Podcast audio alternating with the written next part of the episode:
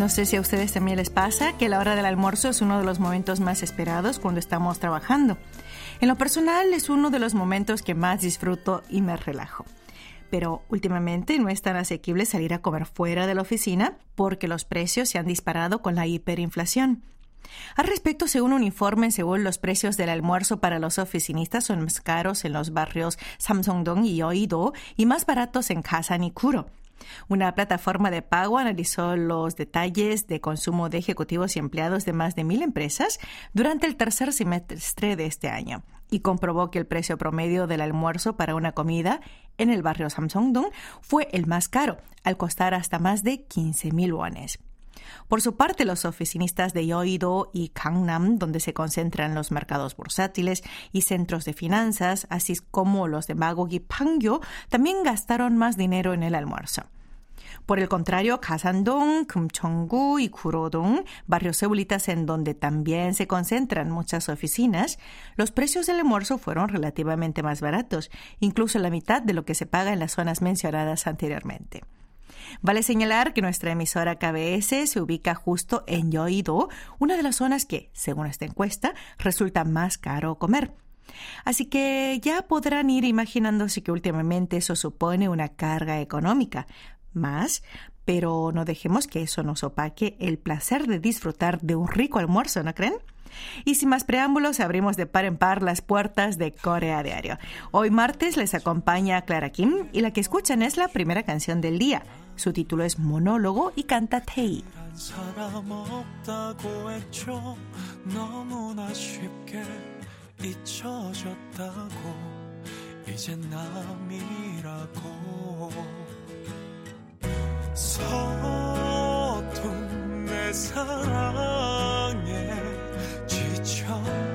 떠난 그대 너무 많이 울려서 잡을 용기조차 낼 수 없었죠 미안해요 내 사랑아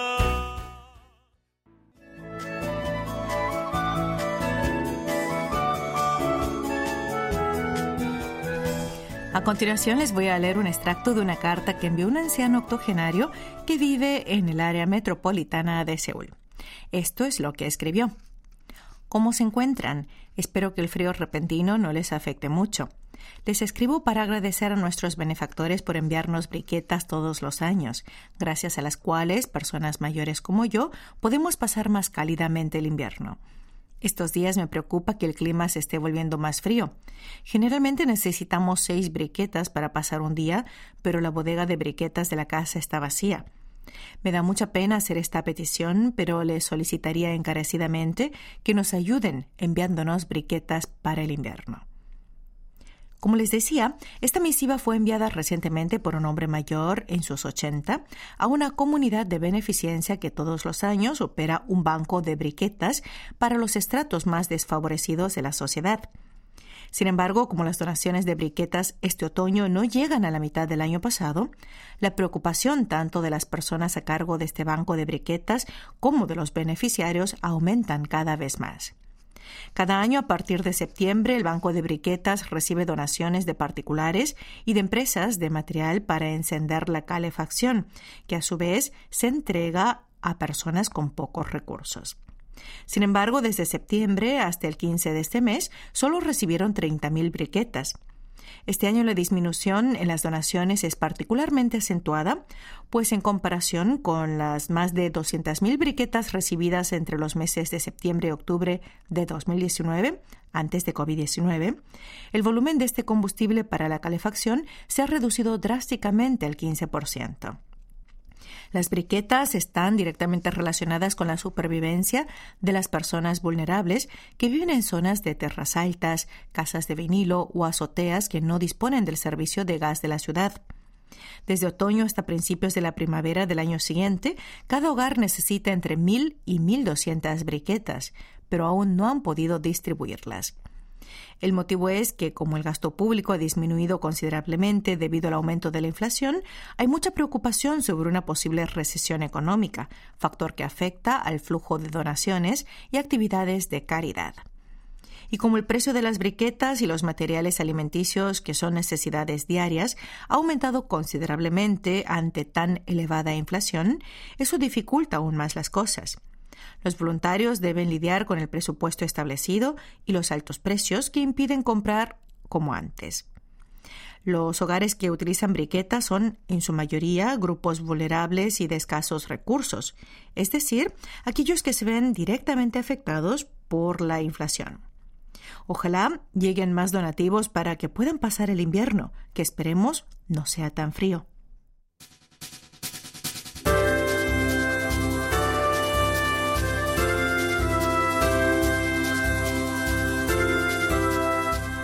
Por lo general, la gente usa uniformes para mostrar su afiliación a alguna entidad, organización o institución de la índole que sea. Esta vestimenta otorga responsabilidad al usuario y aumenta la eficiencia del trabajo. En el caso de las camisetas de fútbol, estas fueron reguladas por primera vez por la Asociación Inglesa de Fútbol en 1863. Desde entonces, los jugadores de cada equipo se distinguen de sus rivales y esto les ayuda también a diferenciar a sus colegas al pasarles el balón. Los uniformes también ayudan a obtener una ventaja psicológica en el juego. En particular, los de colores brillantes hacen que el jugador parezca más grande. Según un equipo de investigación en antropología cultural de la Universidad de Durham, en Inglaterra, los uniformes rojos maximizan el carácter agresivo y dominante, y se dice que usar un uniforme blanco o rojo ayuda a mejorar el desempeño de los deportistas. Pero no solo los atletas usan las camisetas de sus respectivos equipos, también lo hacen los aficionados o personas comunes y corrientes en la vida diaria. ¿Por qué será? Durante la temporada de la Copa del Mundo se puede ver a personas con camisetas de fútbol por la calle, y hasta antes de la Copa del Mundo de 2022 en Qatar, que comienza el 20 de noviembre, se ve en la calle personas que visten uniformes. Incluso en los vídeos musicales de grupos idols lanzados en la segunda mitad de 2022, se ven cantantes vestidos con camisetas de fútbol. Por ejemplo, en el vídeo musical de Pink Venom de Blackpink, lanzado en septiembre pasado, Jennie vestía el equipo de entrenamiento de Manchester United. Por su parte, New Jeans, el grupo femenino rookie de este año, se presentó en agosto a las sesiones fotográficas y al rodaje del video musical de Attention, su tema de debut, ataviado con uniformes deportivos. En tanto, prestigiosas marcas de moda también introdujeron la tendencia de los uniformes deportivos. Consecuentemente, fuera de la cancha de fútbol se ve a gente ataviada con ropa de ciertos equipos de fútbol, bien sean hinchas o no de esos equipos. Esta tendencia es algo relativamente nuevo en el mundo de la moda. El mayor atractivo de los uniformes es que son atuendos especiales y muy vistosos. Pero eso no es todo. La ventaja que le atribuyen las personas que los usan día a día es que son mucho más cómodos que cualquier otra prenda. La razón es que mientras que las camisetas normales se encogen o alargan con cada lavado, las camisetas deportivas de poliéster se pueden usar durante mucho tiempo y conservan su forma intacta. Los uniformes creados como ropa deportiva están diseñados para garantizar un rendimiento óptimo ante cualquier actividad física. Por ejemplo, las camisetas de fútbol, que son las más populares del mundo entre los deportes de pelota, son frutos de un reñido concurso de marketing que a la vez aúna ciencia y tecnología. Así que no es una simple prenda, y mucho más ahora que es un ítem muy aclamado en el mundo de la moda cotidiana. Hacemos una pausa al son de esta canción de Seulgi de Red Velvet, que acaba de lanzar este tema como solista, 28 razones. Luego continuamos con más Corea Diario.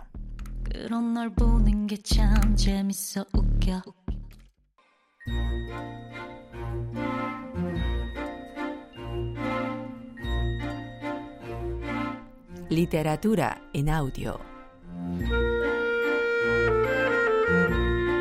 La única en la Tierra.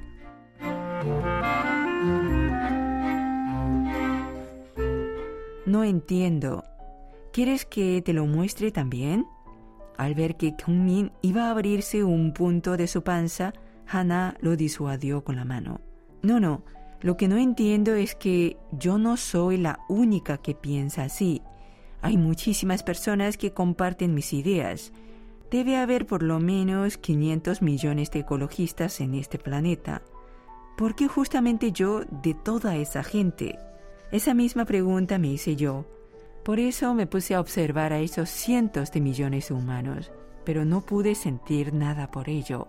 Para serte sincero, nuestros parámetros de belleza son tan diferentes que, mirara por donde los mirara, no me parecían hermosos.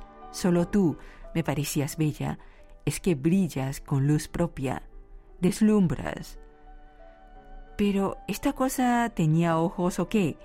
Hana no recordaba habérselos visto hace un rato. Más allá de toda esa tontería de que era hermosa y brillaba con luz propia, odiaba la sensación de haber sido violada en su privacidad a un nivel sideral. Espérate un poco. ¿Ese telescopio tuyo puede mirar a través de las paredes?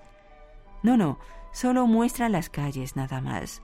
Pude observar cómo trabajabas a través de las vidrieras de tu negocio. Pero quería verte de más cerca.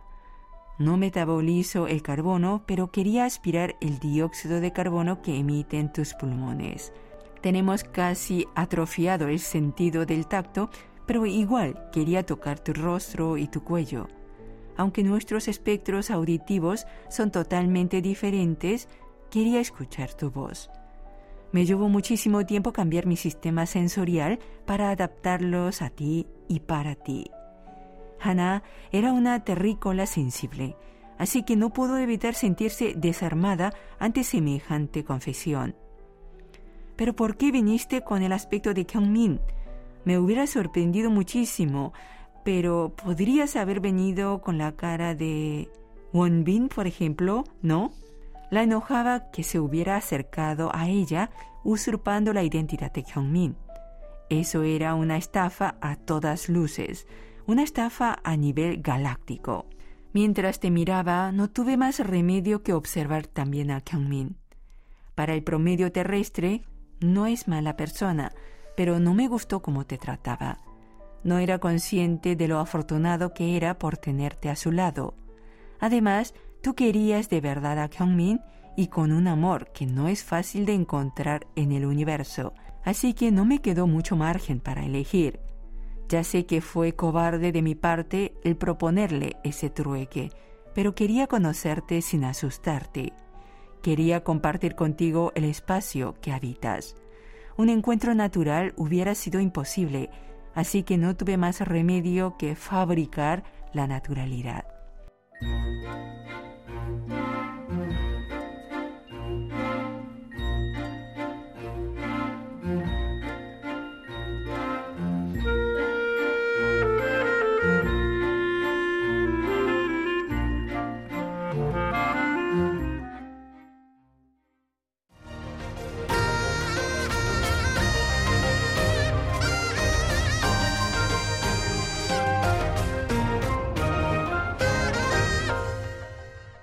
KBS World Radio.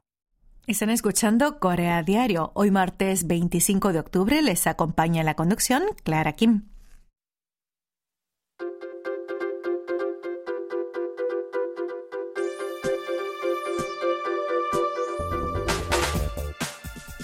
Estos días, si vamos a las librerías coreanas, podemos encontrar fácilmente libros de autoayuda con la palabra clave supervivencia económica. Hasta principios de año, los libros que promovían el deseo de éxito de youtubers famosos eran la corriente principal. Pero ahora la tendencia ha dado un giro bajo el eslogan de sobrevivir en tiempos de recesión económica e hiperinflación. Es un cambio derivado de la actual situación de los mercados de acciones, bienes raíces y criptomonedas que colapsaron virtualmente, ahondando los perjuicios económicos por la inflación. Hasta el año pasado los ahorros eran relegados a un segundo o tercer plano, pero la situación ha cambiado. Ahorra hoy para disfrutar mañana es uno de los títulos de los bestsellers de las librerías surcoreanas y promueve el ahorro, afirmando que incluso resulta muy divertido.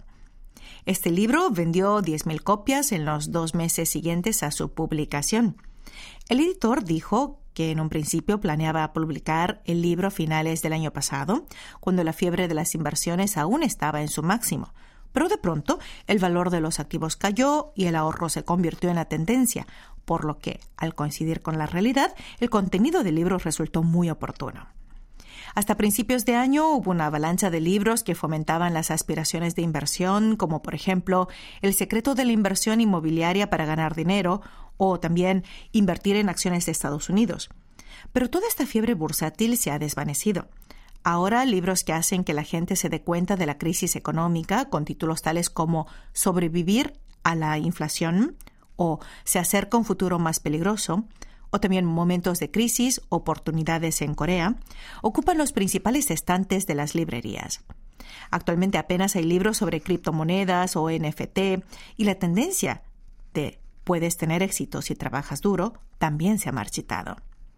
Vivimos en tiempos donde no hay más remedio que pensar en cómo subsistir económicamente, ya que prevalece el valor del ahorro, no para enriquecernos, sino para sobrevivir.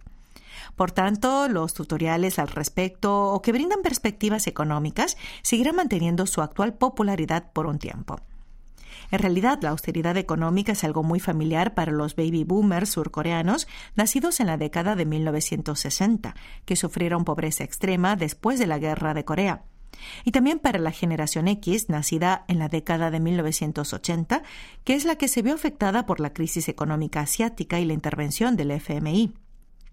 Sin embargo, la característica de esta popularizada tacañería es que va dirigida a los millennials, generación relativamente más joven, en sus 20 y 30 años. A este grupo social, que experimentó en carne propia la fiebre de las inversiones bursátiles durante la pandemia, cuando el mercado de activos estaba en su apogeo, ahora le toca ajustarse el cinturón. La popularidad de los libros sobre ahorro y economía de austeridad también está en línea con la tendencia editorial, que ahora se enfoca más en las publicaciones de autoayuda.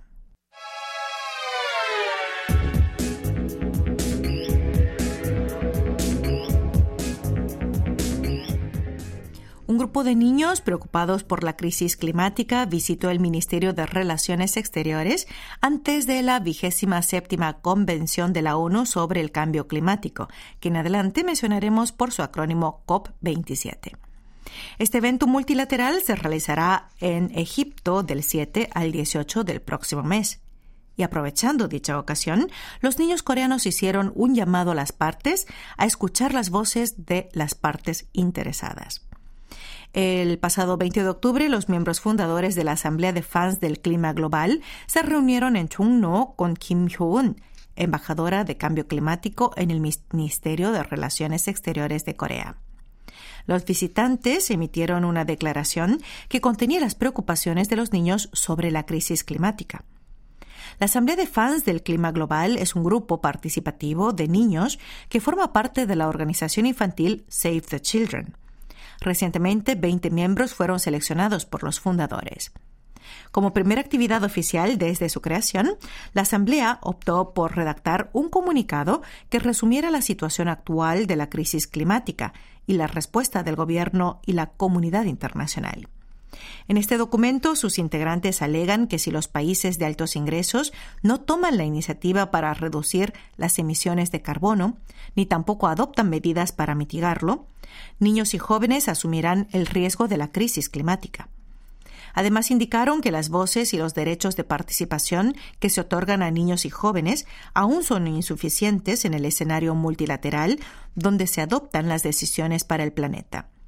En consecuencia, pidieron más oportunidades para que estas jóvenes generaciones obtengan una educación adecuada y tengan voz a la hora de discutir sobre la crisis climática a nivel nacional y mundial.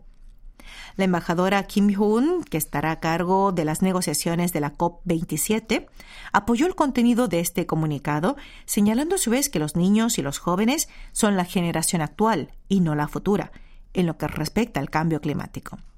Por consiguiente, si nosotros no respondemos adecuadamente a la crisis climática, la próxima generación se verá amenazada con su propia supervivencia.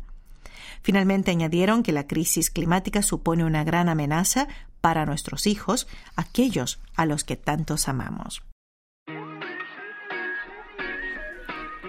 A continuación, les invito a escuchar otra canción de K-pop. Es la nueva de Mamamoo, cuyo título es Ilela. Y con esta me despido hasta el próximo encuentro. Hasta aquí estuvieron junto a Clara Kim.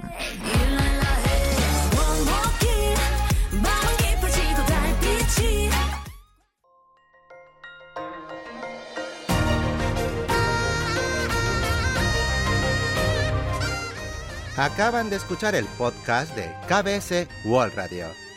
Hay muchos más contenidos en world.kbs.co.kr/Spanish. Gracias por seguir en sintonía. KBS World Radio.